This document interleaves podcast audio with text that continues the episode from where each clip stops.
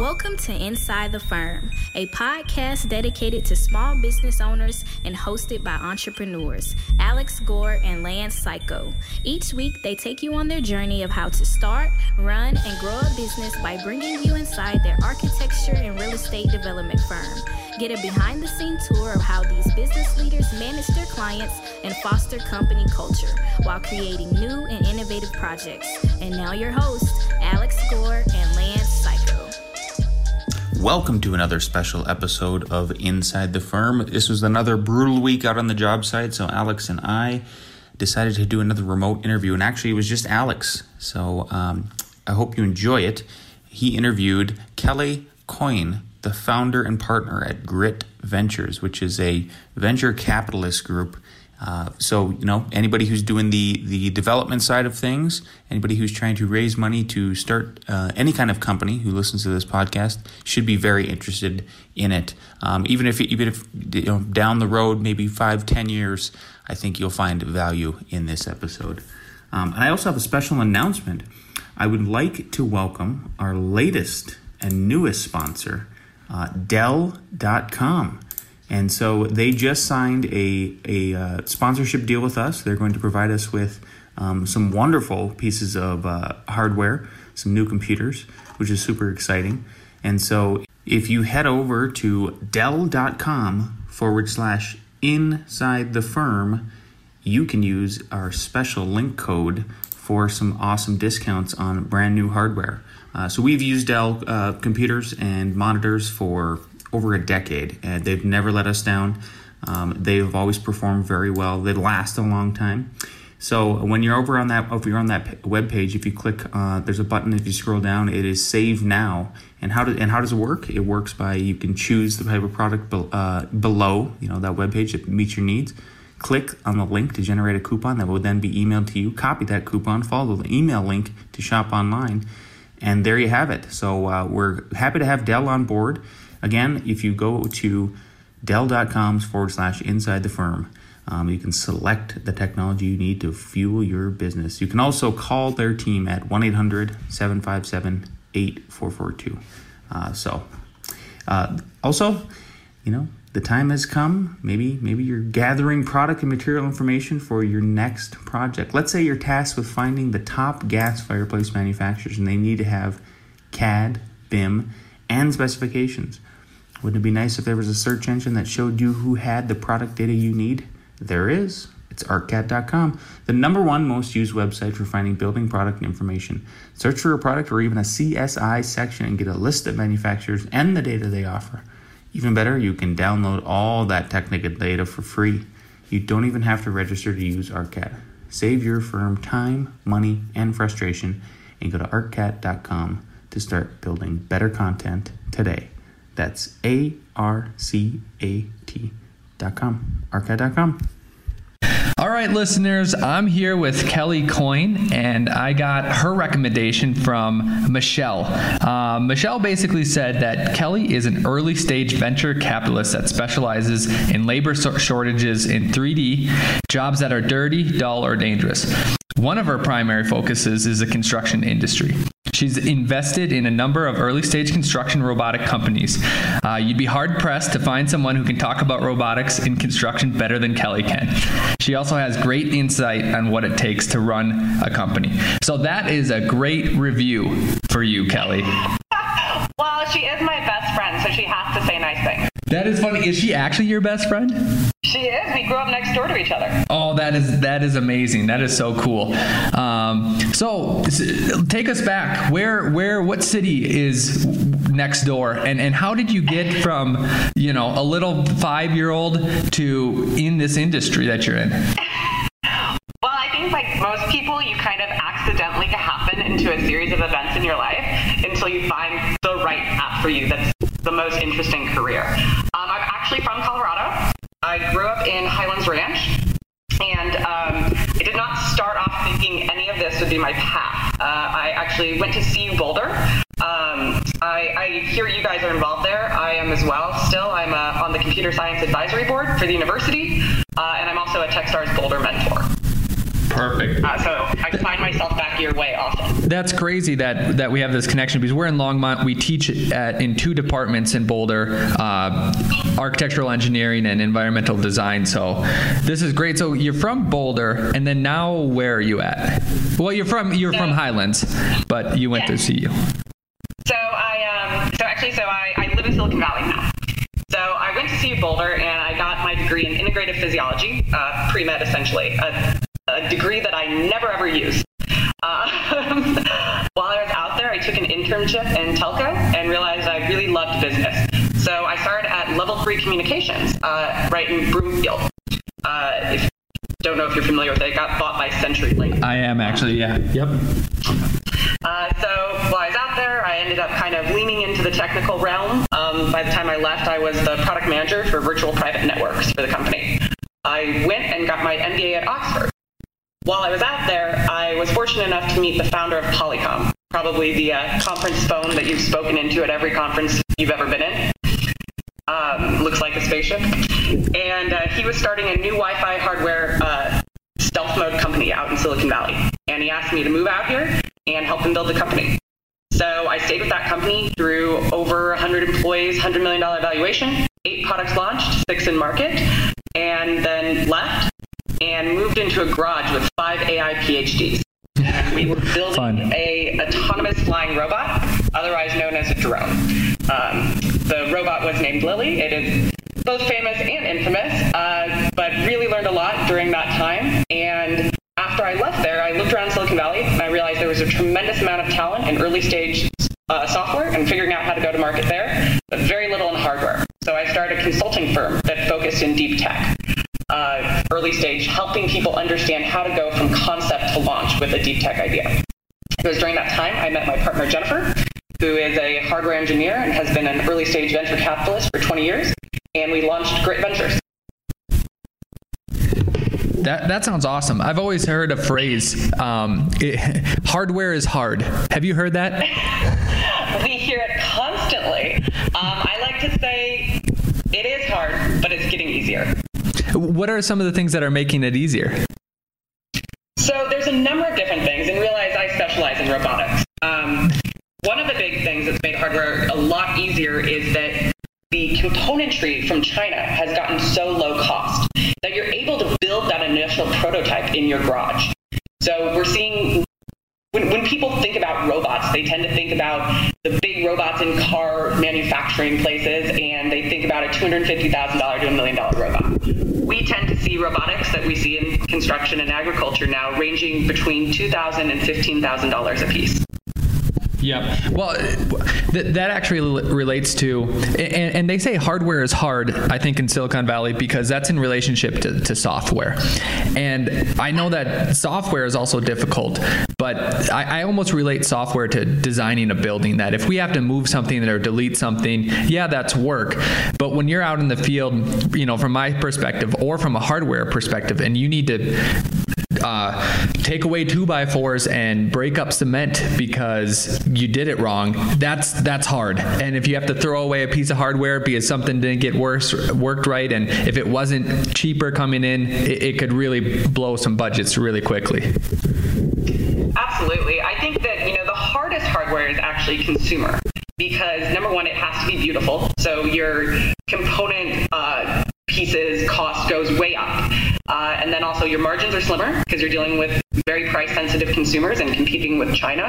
Um, and then also you only get one try to make it right. The great part about when you deal with B2B hardware and robotics is that you're generally piloting with companies and you're able to iterate on the scene. Yeah, that, that sounds great. Um, so, in, in the architecture industry, um, w- there, there's a couple main components of, of, of any building the foundation, the, the wood structure or metal, metal structure. Um, you could use steel too. And then all, all, all the finish work.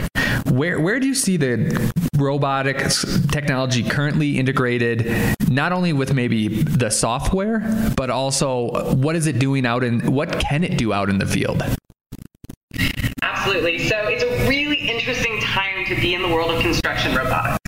Um, a lot of people have kind of asked, why is this the moment for robotics? Why are we suddenly seeing this explosion onto the scene? Uh, and there's three factors.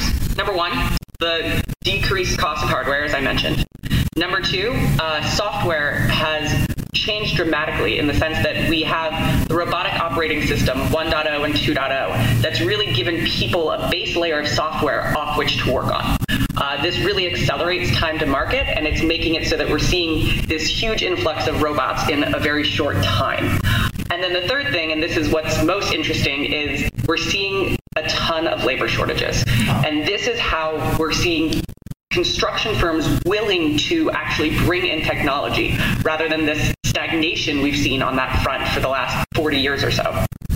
Yeah, I, I feel it every day. I'm I'm literally in a dust ball because I just came from the, the job site, and not, not only is there in, in construction, it, it's organization of who goes first, when do people come, and then if they show up. So not only do you have to find the people, then you have to have them show up, and literally, like uh, they'll walk off the job if uh, drywallers if the place isn't clear for how they want it. They'll just walk off the job and go to a different job because they don't basically because uh, somehow there's a shortage and whether that's just because there is a shortage whether that's because everyone went to get a four-year degree and not enough people got a tech degree um, or, or just worked in the industry but there is definitely a pinch. And and and to a broader point too. So we work with our, our city council um, and, and work with the mayor and because they're always trying to do uh, create regulations and in a good way they want things to be more sustainable. They want their city to be prettier but then they also want it to be affordable well all of this kind of slows down down the process if you add all those on. And and basically uh, I, I have my real estate agent um, that I follow has a graph and I promise you that this is going somewhere. And it was it was the price of the houses over the summer you know what the median price was. And it was going up and then all of a sudden it, it, came back down towards the end of the summer. And i go i go what's going on? Why is it coming down? You know you could say the market uh, you know there's maybe not that much demand but i didn't know that there was another tab. And i clicked on the other tab and it said available units. So the price was up in an n shape and the available units because of construction was in a u shape. So the opposite. So it was a in your face supply meets demand. When you have more on the market the, the price comes down. And I think that's where robotics can can maybe come in and, and help and fill those voids where you might have a, a glut for some reason, um, and then all of a sudden you need to do a mass production because the economy is hot, and you you can't train. It's it's harder to train maybe a thousand people. But if you have a good training system for a robot and you have those robots you just send send the patch. I'm sure I'm using the the, the wrong terminology. no, it's fine. Um, I, think that you're bringing up a really interesting point. Um, and I think you were touching on a question that you asked earlier about where we're seeing this be the most successful. Um, we I was starting to get into this before, but because it's such a new industry, robotics in construction, people tend to be playing quite nicely together. They kind of look at the market and see where there's a void and tackle that. So we've seen everything from robotic layouts to robotic drywalling, framing. Um, Icon out of uh, Austin is printing entire houses out of uh, 3D printing them out of concrete. Um, so we're seeing a lot of these different slots. The places that we think work the best, and this alludes to what you were saying before, is areas where a robot is taking on an entire slot of a job. Not rather than taking small pieces from a bunch of different contractors where you'd have to peel that out of the bids, instead they are really acting exactly as a subcontractor would act. Would act. So we call this robotics as a service. And so people come on site and do exactly that. They fill in the void one of our um, isn't construction as much as property management, but we have a robotic outdoor debris cleanup for corporate campuses, mm. And they uh, they act exactly as the subcontractors did before. From the customer's standpoint, in an opex perspective, it's entirely seamless. Gotcha. That sounds great. Do you have any advice? So we have, you know, over a thousand people listening, and, and they're not all architects. So th- th- actually, some, we we have some clients in the tech industry that that hired us because they listen to our podcast and they're not architects, but a, a majority of them um, maybe are. And this advice could go for anyone. If someone's in the building industry, and what we like to do at our firm is we believe more responsibility leads to more rewards. So we design a whole bunch of buildings for people too, but in our own backyard, we'll do design build and then we'll do some design build develop. So we'll we'll lead it ourselves. So we're we're getting our, our hands dirty. But maybe maybe you could just tailor this to me is where do you think that I should start looking um, to kind of test out some of these systems. Um, and and you know we wouldn't be adverse to starting a whole company. Uh, you know we were kind of upset at us at, at, our plumbers, and we have a system where our firm is called F9. We have F10, F11 for different companies. We're, we we thought we'd make F2 and become a plumbing company. Um, just so we could get it done. But do you have any kind of first steps of, of people pioneering this, where they should look, where they should kind of dive into, or is there a couple different avenues to go about? Yeah, I think there's a couple different. So first off, if you're being a developing company that's just wanting to incorporate technology into your firm, uh, there are so many opportunities available, particularly if you're willing to lean in and sign up for a pilot that automatically rolls over into revenue once certain metrics are hit basically when you're talking to these firms that are starting really interesting technology companies, they're looking for good partners can allow them to be on site, but they also don't want to get caught in pilot hell. Uh, the other piece for a smaller firm to realize. What, what, do you mean by pilot hell? Could you kind of explain that? I'm sorry. Uh, pilot hell is when you are just living on someone's site and giving them free service without any view to when that will become an actual paying customer. And that's kind of the opposite of what we want to see in these early stage firms. I see. But the other thing to be aware of if you're a smaller developer who's wanting to get involved in these sort of strategies is that labor shortage has really changed the opportunities for these startups. So it used to be that startups always began with a mom and pop firm and then moved their way up to the big guys. But with the introduction of labor shortage, they're able to have really enormous clients straight out of the gates. So you do have to be competitive and very much leaning in to be able to work with these people. Gotcha. Gotcha. Um, that sounds great. Uh, I have another question too to explore. I, think the whole VC industry is is pretty interesting, um, and I think it's a, a, model, a great model for for business development. Um, could you maybe walk us through an example of someone coming to you with an idea? Is that how it happens? Do, does do you go to someone else, and then from that first initial thing, what are kind of the major milestones or success stories, or even a horror story, to, to maybe getting your first round of funding?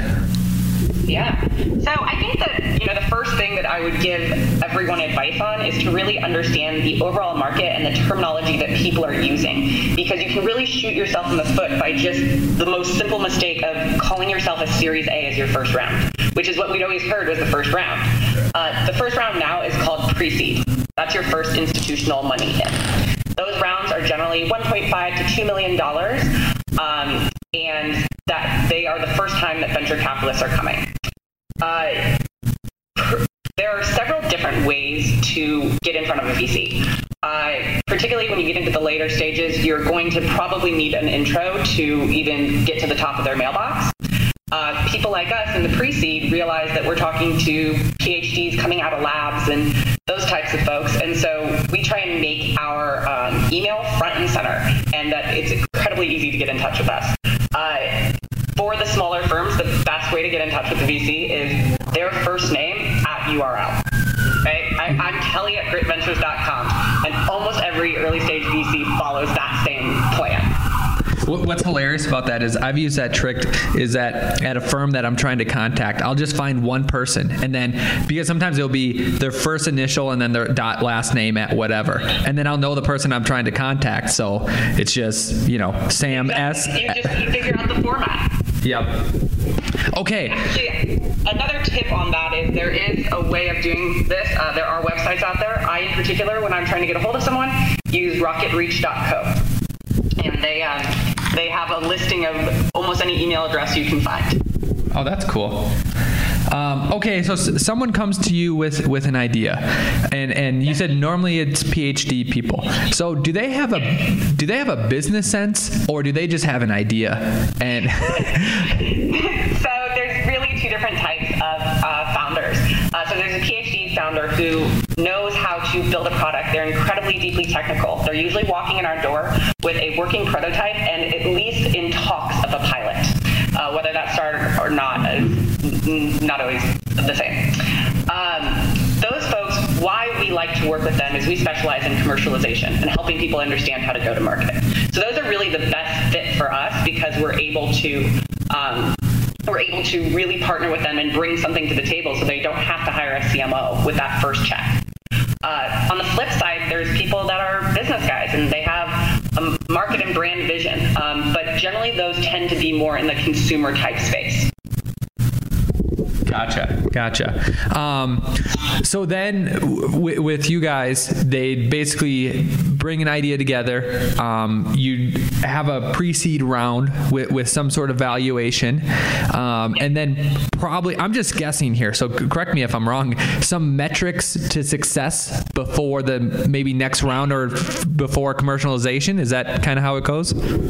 Yeah, so I, so I think that you know everything has kind of shifted um, to the extent where you know Series A used to be when you launched and went to market. Um, now pre-seed is all about product market fit. It's getting that pilot down, getting those metrics uh, figured out, and generally you are seeing revenue, at least initial revenue, before you go back for your seed round. And then Series A turns into this moment of scale where you're really expanding to a lot of different uh, customers and, uh, and, and, and deploying more. The interesting thing about that is that's why we tend to see that the new barrier is this working prototype and a pilot in flux because you are expecting revenue to occur um, during that first round, at least in some form. Very. The thing that I would, I, the biggest takeaway that I would kind of give everyone, if you're not familiar with what's been happening on the VC landscape lately, uh, I would say that I, in every Series A deck I used to see, there was an entire slide dedicated to IP, um, to their proprietary technology and the patents they had. And that, I don't see that anymore. And the reason is that right now in the industry, there's so many different ways to do things. Artificial intelligence has really opened the doors for different avenues that we are seeing go to market traction being the real defining characteristic that gets you funded or not.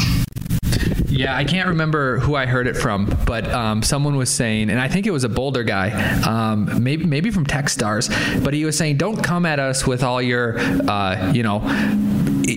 protection stuff it, doesn't matter like that's not what what matters anymore um, so i'm hearing the same thing from so the things that do matter and this is at least the way i is there are two things that you can look at in an early stage company apart from the team right you have to be bought into the team you have to believe in them but aside from that there are two things that you can look at and that's the product and the customer validation so that's why the prototype and the pilot are so are so important to us.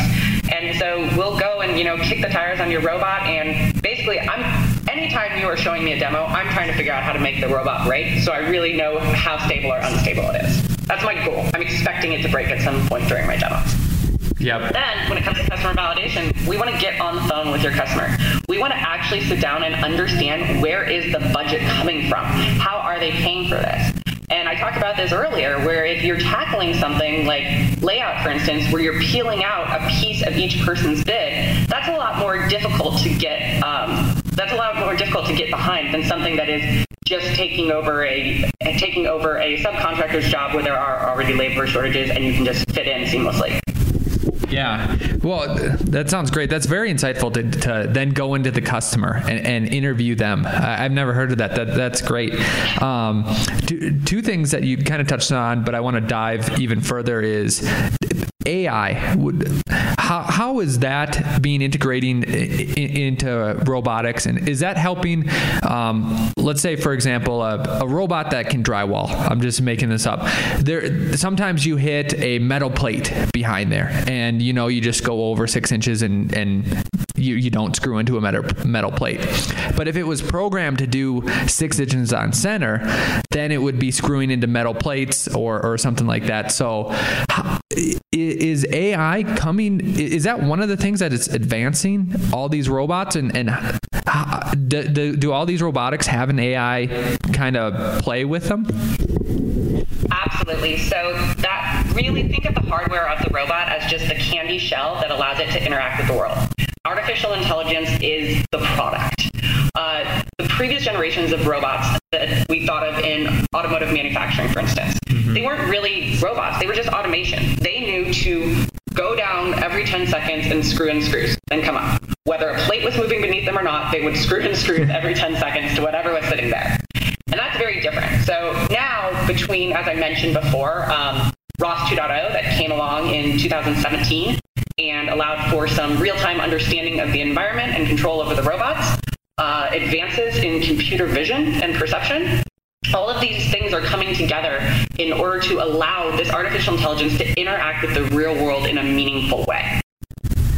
Is there a software that's standard that, that people could start to dive into? I think I saw at Autodesk University, I might be getting this wrong, but they were controlling uh, robots with Maya maybe and making it go in Maya and then it would it would do that. Or is it all individual to whatever machine that you get?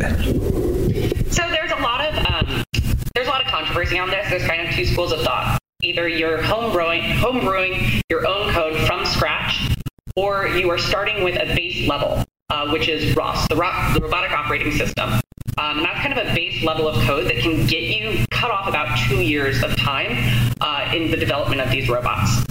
And so it's kind of the first time that there's this language that works across the board and allows you to um, to very easily uh, interact with different componentry, including robotic arms and all the pieces that you need to actually get it to the field. Okay, is that is that a program um, that a quote unquote layperson could could start to play with, or is that like literally deep coding kind of kind of program? Well, I think you know yes and no. Like a person that just like what we thought of, like, you know, JavaScript seemed impossible, and now that's something that you can learn on Codecademy in mm. a number of weeks. I mean, when HTML first came out, like that seemed like advanced code. right. um, so anything that you haven't started before is going to be advanced. But there are resources out there that you can start learning and many of them free and on the internet. Yeah, yeah, that's great. Um, if, if you had to kind of have a magic wand or, or, or see into the future, what are you looking forward to? And in, in the next maybe couple years, what do you think would, would happen? Or, or is there a point in the future where you can see in 10, 15 years that a majority of components can be built by robotics? What's, what's your kind of vision into the future? You know, I think that an interesting vision is there, there's a couple different things that I think could come out of this that would be really good for us as humankind, um, and not just you know the bottom line on a construction building. Uh, you touched on it in my intro. We focus on jobs that we call the three Ds: dirty, dull, and dangerous. They're jobs that humans are already migrating out of. Um, there are many health issues that arise from these sorts of jobs. And so, as we see people shift out of those into safer jobs that are more fulfilling, uh, I think robotics can really fill that void while still keeping the economy going, right? Still allowing construction to move along.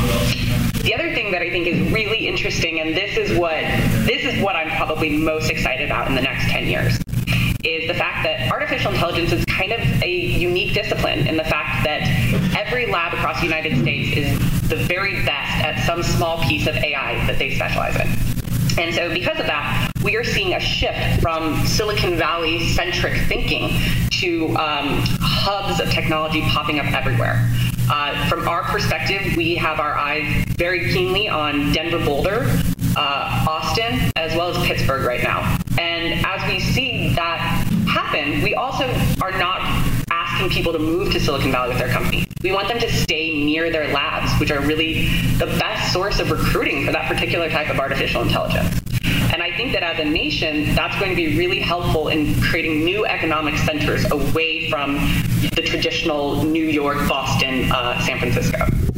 Yeah, Yeah. Well, that's cool. Well, I, I can't leave without asking your your bigger opinion about AI, uh, art general intelligence, because I think kind of what you're going, what you're actually in the middle of and practicing. There's so much nuance to every facet that goes together in, into a building. To just get computers and robots to do, I don't know, 50% of that, for me seems like it, it's a, it's a decade. But and and I don't think that I just think that that's so hard how they're going to figure out AI general intelligence that then can figure out all this. I I have no idea. But since you are in the industry, what is your thoughts about AI and especially especially maybe let's go bigger to the general intelligence and do you do you, do you have a fear that that's going to kind of wipe out everyone's jobs, not just help with these dirty, dull and dangerous jobs? Well, so I have, I have a few pieces of commentary on that. So first of all, I, I always like to lean on the well-known fact that technology in general has always created more jobs than it takes. Uh, I always bring up the story about how when we first had cars, there was a lot of panic around what would happen to the people that drove the carriages and looked after the horses. But as we know now, cars led to our national highway system being created and the entirety of the fast food industry. And so we can't think in a linear way of, well, maybe they'll take care of the robots now, because we really don't know how this is going to unfold and how much um, the technology is going to create new industry. So I, I really do think that's an important way to look at it. But there is a piece of which I think everyone should be concerned. Um, I'll start with the story of I was. Do, do you know Amazon Echo? Uh, yes. Yep. Yes.